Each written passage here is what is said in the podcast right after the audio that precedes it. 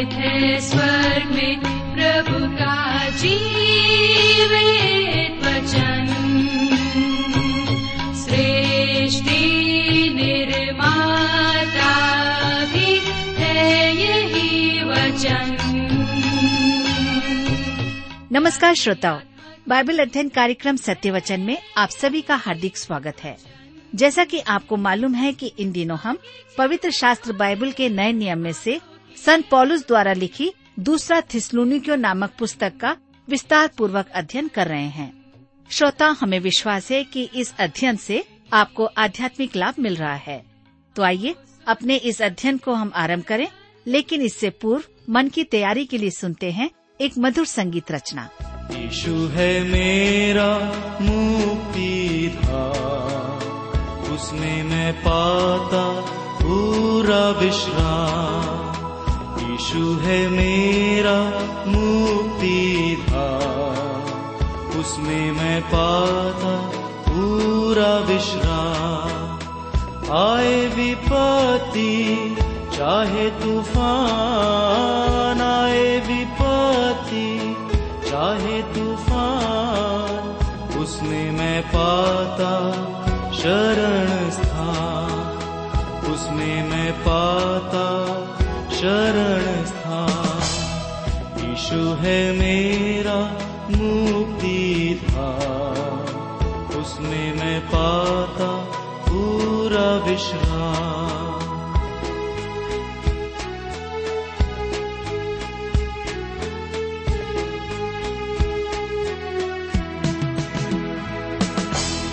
पाप की लहरों से घिरा हुआ था, न कोई मंजिल और न किनारा।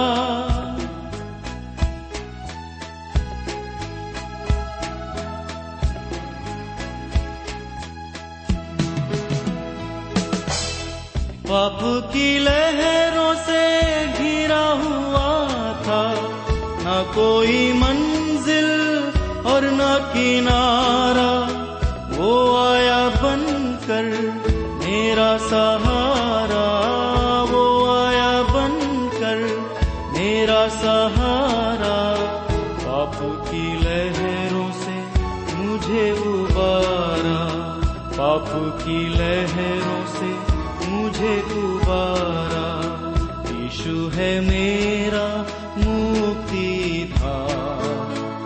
उसमें मैं पाता पूरा विश्राम।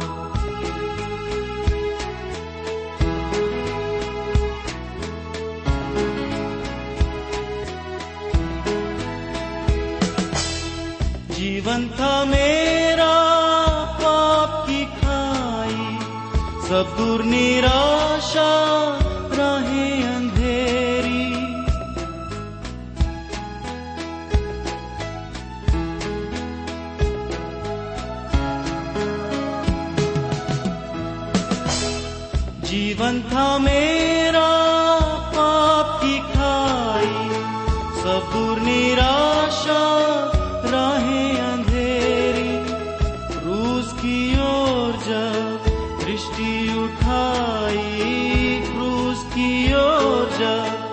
दृष्टि उठाई, किरण जीवन की हृदय में आई। किरण जीवन की हृदय में आई। यीशु है मेरा मुक्ति था। उसमें मैं पाता पूरा विश्राम। आए विपत्ति, चाहे तूफ़ान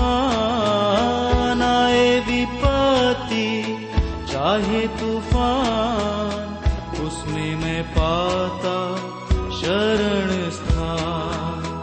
उसमें मैं पाता शरण प्रिय मित्र, प्रभु के पवित्र और सामर्थ्य नाम में आप सबको मेरा मसीही नमस्कार मिले। मैं कुशल पूर्वक हूँ और मुझे आशा है कि आप सब भी परमेश्वर की दया से कुशल पूर्वक हैं और आज फिर से परमेश्वर के वचन में से सुनने और सीखने के लिए तैयार बैठे हैं। मैं आप सभी श्रोता मित्रों का इस कार्यक्रम में स्वागत करता हूँ और आशा करता हूँ कि आज के इस अध्ययन के द्वारा भी आप अवश्य ही अपने जीवन में आत्मिक लाभ प्राप्त करेंगे। मैं अपने उन नए श्रोता मित्रों का भी स्वागत करता हूँ जो पहली बार हमारे इस कार्यक्रम को सुन रहे हैं। आपको मालूम है कि हम इन दिनों दूसरे थिसलोनिकियों की पत्री से अध्ययन कर रहे हैं, और हम देख रहे थे कि प्रभु के आगमन में विश्वास करने वाले को अपने जीवन से उसका प्रदर्शन करना है। विश्वास के काम में लग जाना है, और हमें धीरज धरकर प्रभु के आगमन की प्रतीक्षा करना है। तो इससे पहले कि हम अपने अध्ययन में आगे बढ़ें, आइए हम सब परमेश्वर से प्रार्थना करें और आज के अध्ययन के लिए सहायता मांगे। हमारे अत्यंत दयालु और प्रेम पिता परमेश्वर, हम आपको हृदय से धन्यवाद देते हैं आज के सुंदर समय के लिए, जिसे आपने हम सबके जीवन में दिया है, ताकि हम आपके जीवित और सच्चे वचन का अध्ययन कर सकें। इस समय जब हम आपके वचन में से सीखना चाहते हैं, मनन चिंतन करना चाहते हैं हमारी प्रार्थना है कि आप हमारे प्रत्येक श्रोता भाई बहनों को अपनी बुद्धि, ज्ञान और समझ प्रदान करें, ताकि प्रत्येक जन जब आपके वचन को सुनता है तो हर एक के जीवन में आपका वचन कार्य करने पाए। हमारी प्रार्थना है प्रभु कि आज के इस वचन के द्वारा प्रत्येक के जीवन में शांति और आनंद आ जाए। आप पर विश्वास बढ़ जाए।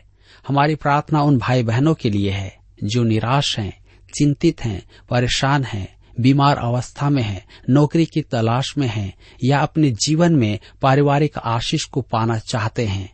पिताजी आप उनके साथ हो। उनकी इच्छाओं को आप पूरा करें। उन्हें चंगाई और छुटकारा दें। उनके जीवन में शांति और आनंद दें ताकि आज के इस वचन के द्वारा वे आप में बढ़ने पाए। धन्यवाद देते हैं हमारी प्रार्थनाओं को सुनने के लिए। प्रार्थना अपने उद्धारकर्ता प्रभु यीशु के नाम से मांगते हैं। आमीन।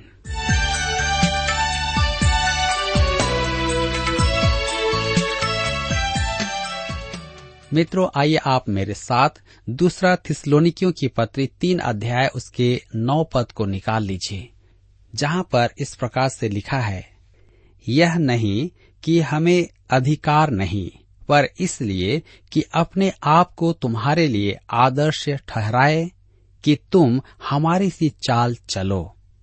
ध्यान दीजिए, लिखा है कि अपने आप को तुम्हारे लिए आदर्श ठहराएँ कि तुम हमारी सी चाल चलो।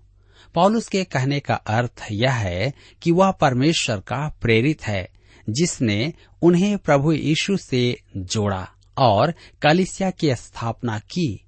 अतः उसे अधिकार है कि वह उनसे भेंट का आग्रह करे परंतु वह ऐसा नहीं करेगा कि थिसलोनिके के समक्ष एक उदाहरण हो कि वे किसी धर्मांध शिक्षा में न बह जाएँ, न पढ़ जाएँ।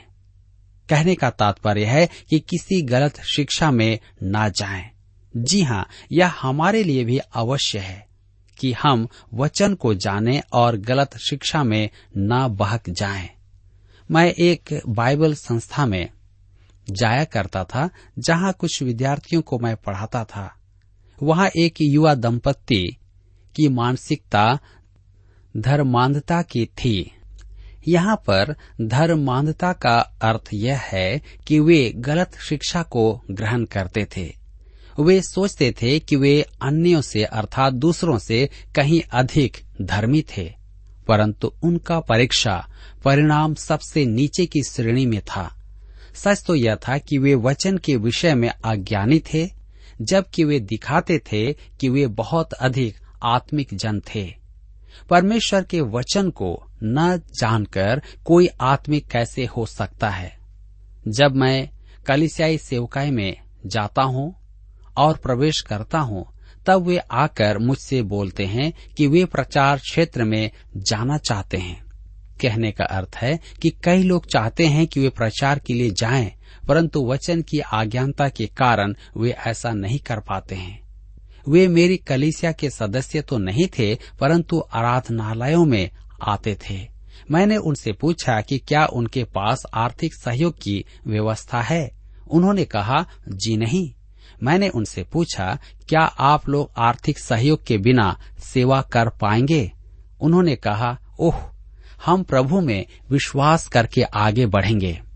मैंने कहा, प्रभु पर विश्वास करना तो अति उत्तम बात है, परंतु आप सेवा क्षेत्र में प्रवेश करने के बाद उस पर भरोसा करें। इसकी अपेक्षा आप अभी उस पर भरोसा करके सेवा में प्रवेश करने से पूर्व आर्थिक सहयोग की प्रतीक्षा करें तो उचित होगा। मेरे मित्रों, आप किसी प्रतिष्ठित सेवा सदन के साथ जुड़कर सेवा क्यों नहीं करते? यदि प्रभु ने आपको सेवा में बुलाया है तो वह आपके लिए आर्थिक प्रबंध भी करेगा। वह आपकी आवश्यकताओं को किसी न किसी के मन का बोझ बनाएगा। जो आपको सहयोग तो देंगे ही, साथ ही आपके लिए प्रार्थना भी करेंगे। परंतु वे ऐसा नहीं करना चाहते थे। वे प्रभु पर भरोसा करके सेवा करना चाहते थे। अतः वे सेवा में लग गए। वहाँ जाकर वे अत्यधिक बीमार हो गए। उनके मित्रों ने पैसा इकट्ठा करके उनके घर लौट आने का प्रबंध किया। घर लौटने के बाद उनमें तलाक हो गया। मुझे बताया गया कि उस महिला ने तो फिर से विवाह कर लिया और उसका पहले वाला पति विश्वास से पूरी तरह भटक गया है। मुझे तो पहले ही से उसके विश्वास पर संदेह था। उनका सोचना मूर्खतापूर्ण एवं धर्मांध था। मेरे प्रियो पौलुस सेवा कार्य को अत्यधिक व्यवहारिक बना रहा था। वह अपने हाथों से परिश्रम से आर्थिक सहयोग उगाता था। कहने का तात्पर्य यह है कि वह मेहनत करके पैसे जमा करता था। वह थिसलोनिके की कलिसिया के लिए एक उदाहरण था। अगले पद में वह इस विषय पर चर्चा करेगा। दूसरा थिसलोनिकियों की पत्री तीन अध्याय, उसके दस पद में इस प्रकार से लिखा है, क्योंकि जब हम तुम्हारे यहाँ थे, तब भी यह आज्ञा तुम्हें देते थे कि यदि कोई काम करना न चाहे तो खाने भी न पाए। प्रभु के आगमन की प्रतीक्षा करने वाला विश्वासी स्वप्नदर्शी नहीं है। वह एक कर्मठ कार्य करता है। काम नहीं तो खाना नहीं। जी हाँ पॉलुस ने यह एक नियम बनाया था, यदि कोई काम न करे तो उसे भोजन भी न दिया जाए। यह बड़ी विचित्र बात है कि लोग इस विषय में कैसे धर्मांध हो जाते हैं, कैसे वे अंधे हो जाते हैं। मूडी बाइबल संस्थान के एक अधिकारी ने वर्षों पुरानी एक घटना सुनाई। दो युवक एक कमरे में रहते थे। वे भी ढोंगे ही थे। वे सोचते थे कि वे पूरी तरह पवित्र हैं। एक दिन वे न तो नाश्ते पर और न ही दिन के भोजन पर और न रात के भोजन पर दिखाई दिए। तो इस अधिकारी ने जाकर उन्हें देखा कि समस्या क्या है। वे दोनों बैठकर आकाश को घूर रहे थे। उसने पूछा कि उनका स्वास्थ्य तो ठीक है? उन्होंने कहा, जी हाँ हम ठीक हैं। तो फिर वे भोजन के लिए क्यों नहीं आए?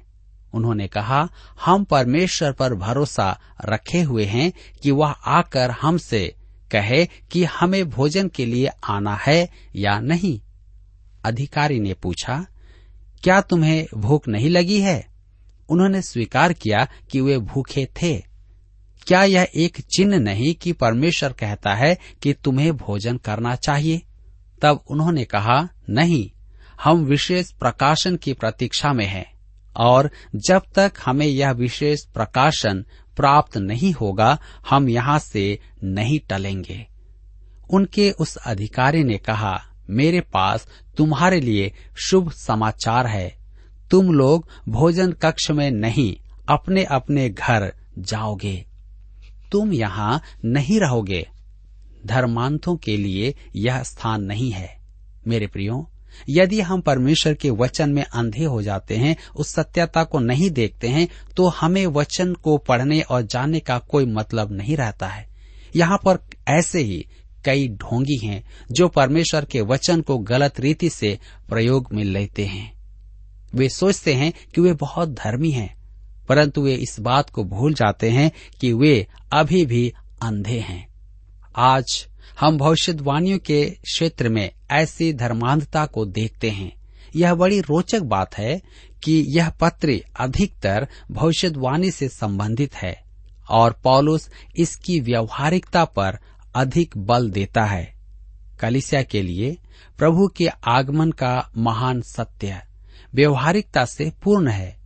भविष्यवाणी के बारे में धर्मांध होना एक बात है और उस भविष्यवाणी के सत्य पर विश्वास करना दूसरी बात है।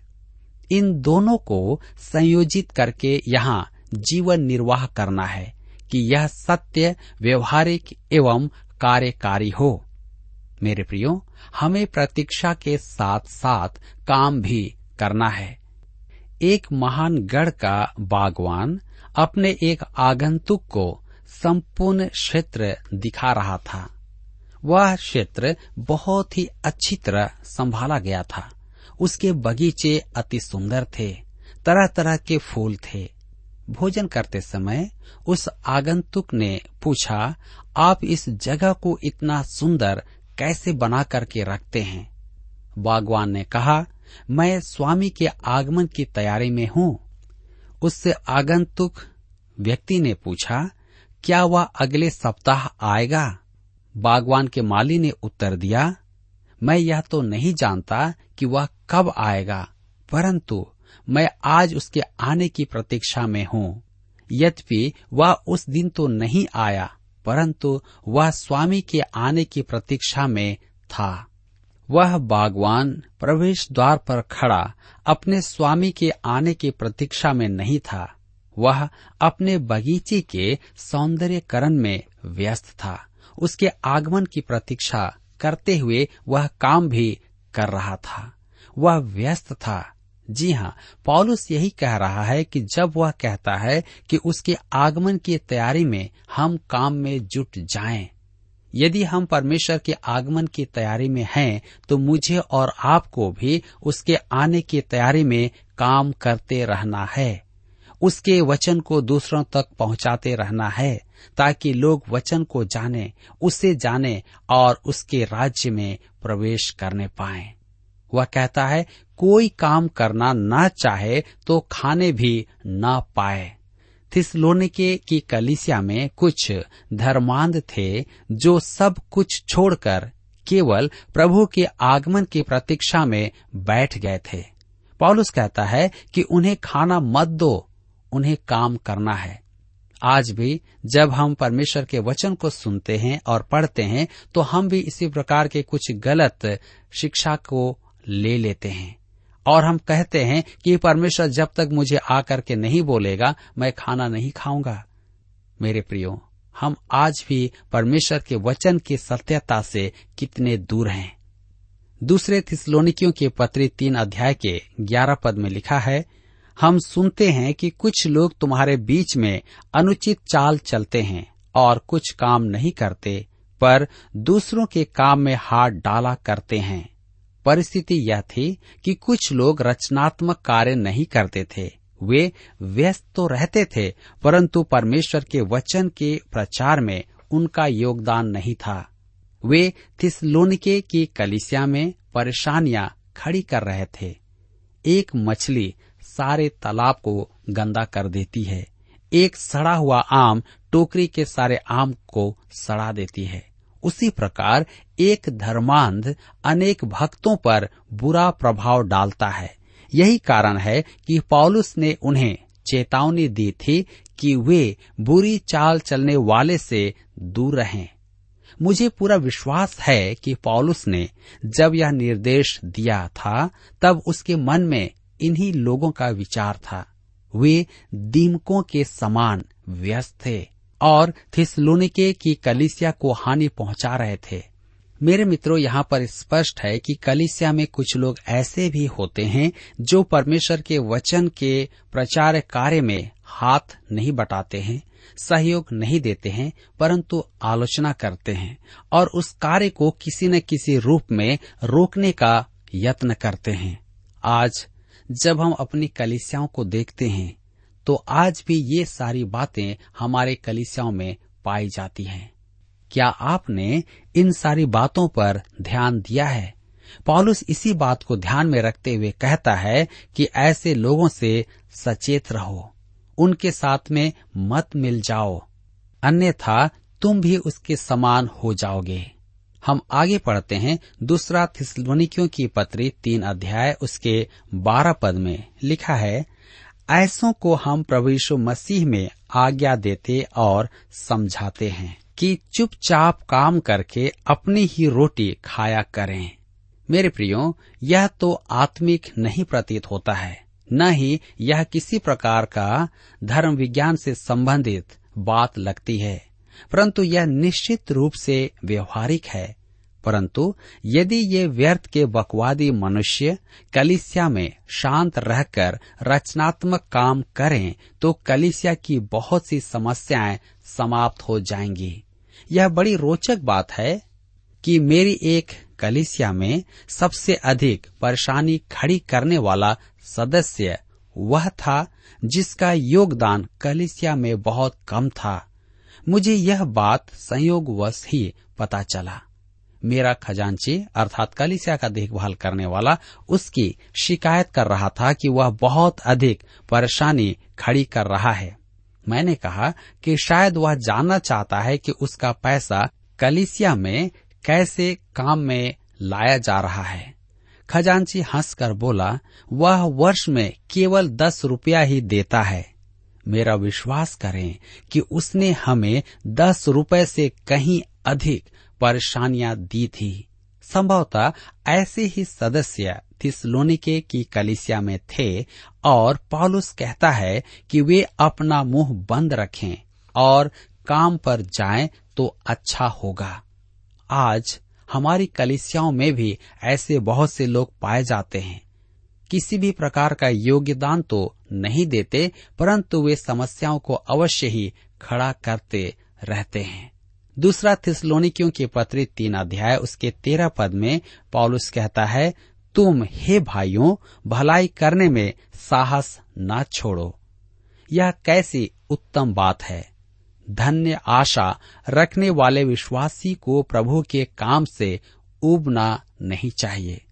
जैसे मोडी ने कहा था, मैं काम करके थक जाता हूँ, परंतु काम से नहीं थकता। आज यही बात हम सब के लिए उचित है।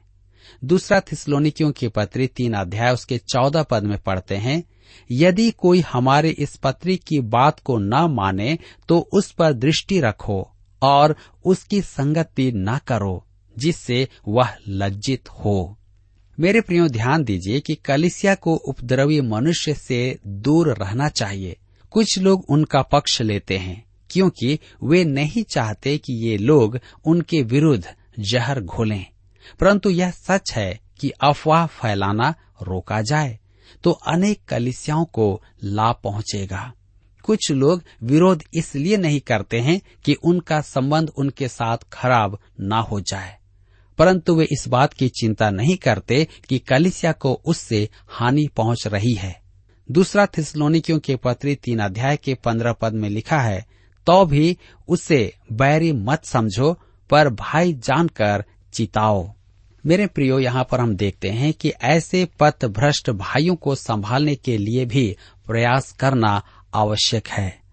उन्हें छोड़ नहीं देना है, परंतु उन्हें समझाना है। दूसरा थिसलोनिकियों के पत्र तीन अध्याय के सोलह पद में लिखा है, अब प्रभु, जो शांति का सोता है, आप ही तुम्हें सदा और हर प्रकार से शांति दे। प्रभु तुम सबके साथ रहे। यह क्या एक उत्तम आदेश नहीं है? दूसरा थिसलोनिकियों की पत्री उसके तीन अध्याय और सत्रह पद में लिखा है, मैं पॉलुस अपने हाथ से नमस्कार लिखता हूँ। हर पत्री में मेरा यही चिन्ह है, मैं इसी प्रकार से लिखता हूँ। पॉलुस ने स्वयं अपने हाथों से लिखा था। और तब इस अध्याय का अंतिम पद दूसरा थिसलोनिकियों के पत्री तीन अध्याय उसके अठारह पद में लिखता है, हमारे प्रभु यीशु मसीह का अनुग्रह तुम सब पर होता रहे। मेरे प्रियो, पत्र का अंत आशीर्वाद से होता है। यह इस अद्भुत पत्र का उपसंहार है, जिसमें सिखाया गया है कि भविष्यवाणी का ज्ञान जो धर्मांधता और निष्क्रियता से परे है मन को शांति दिलाता है। मेरे प्रियो, यह क्या ही उत्तम बात पॉलुस थिसलोनिके के विश्वासियों को कहता है कि वे परमेश्वर के, अर्थात यीशु के, दूसरे आगमन की तैयारी में रहें और इसके लिए चुपचाप बैठे न रहें, परंतु कार्य करते रहें। वचन पर विश्वास में दृढ़ होते रहें। आज इस वचन के द्वारा से पॉलुस हमें भी यही बात कहता है कि हम अपने आप को तैयार करें परमेश्वर से मिलने के लिए, उसके उस शांति को पाने के लिए। मेरे प्रियो, मुझे आशा है कि आज के अध्ययन के द्वारा आपने अपने जीवन में अवश्य ही लाभ प्राप्त किया है। यहाँ पर आज हमारे अध्ययन का समय समाप्त होता है और इसके साथ ही दूसरा थिसलोनिकियों की पत्री का भी समापन होता है। अगले अध्ययन में हम एक नए पुस्तक के साथ अध्ययन आरंभ करेंगे। तब तक आप सब प्रभु के निकटता में बने रहें, उससे प्रेम करें। प्रभु आप सबको आशीष दे।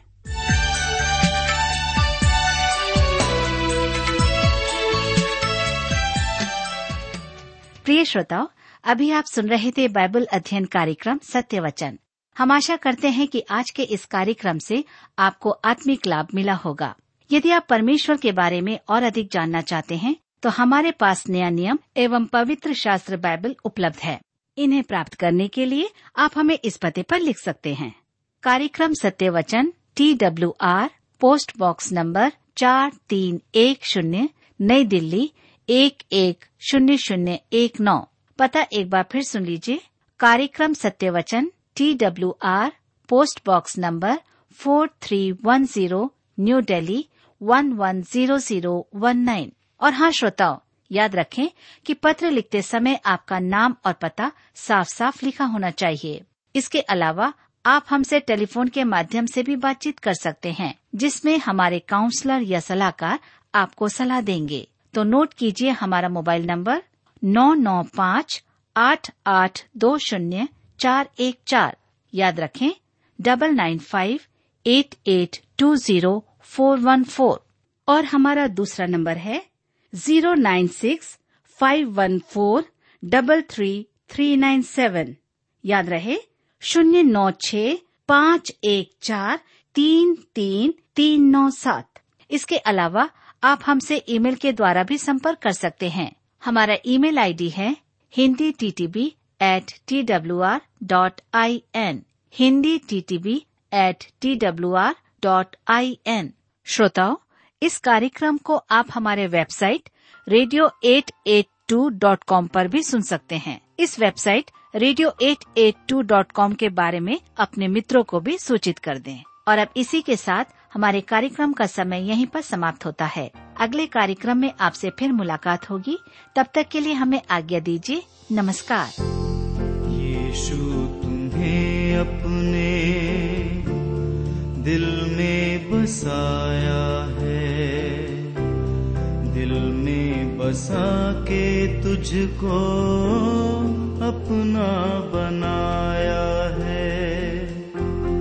यीशु, तुम्हें अपने दिल में बसाया है। दिल में बसा के तुझको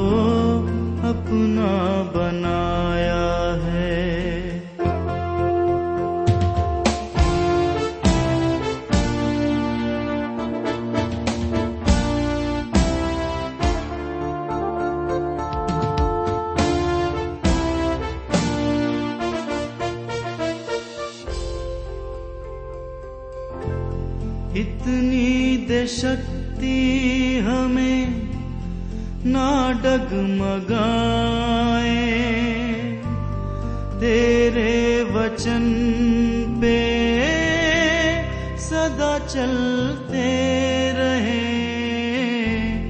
इतनी दे शक्ति हमें ना डगमगाए।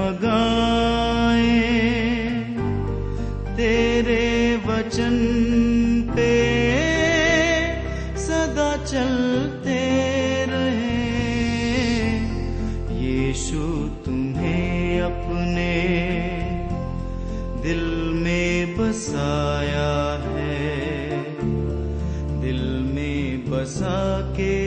में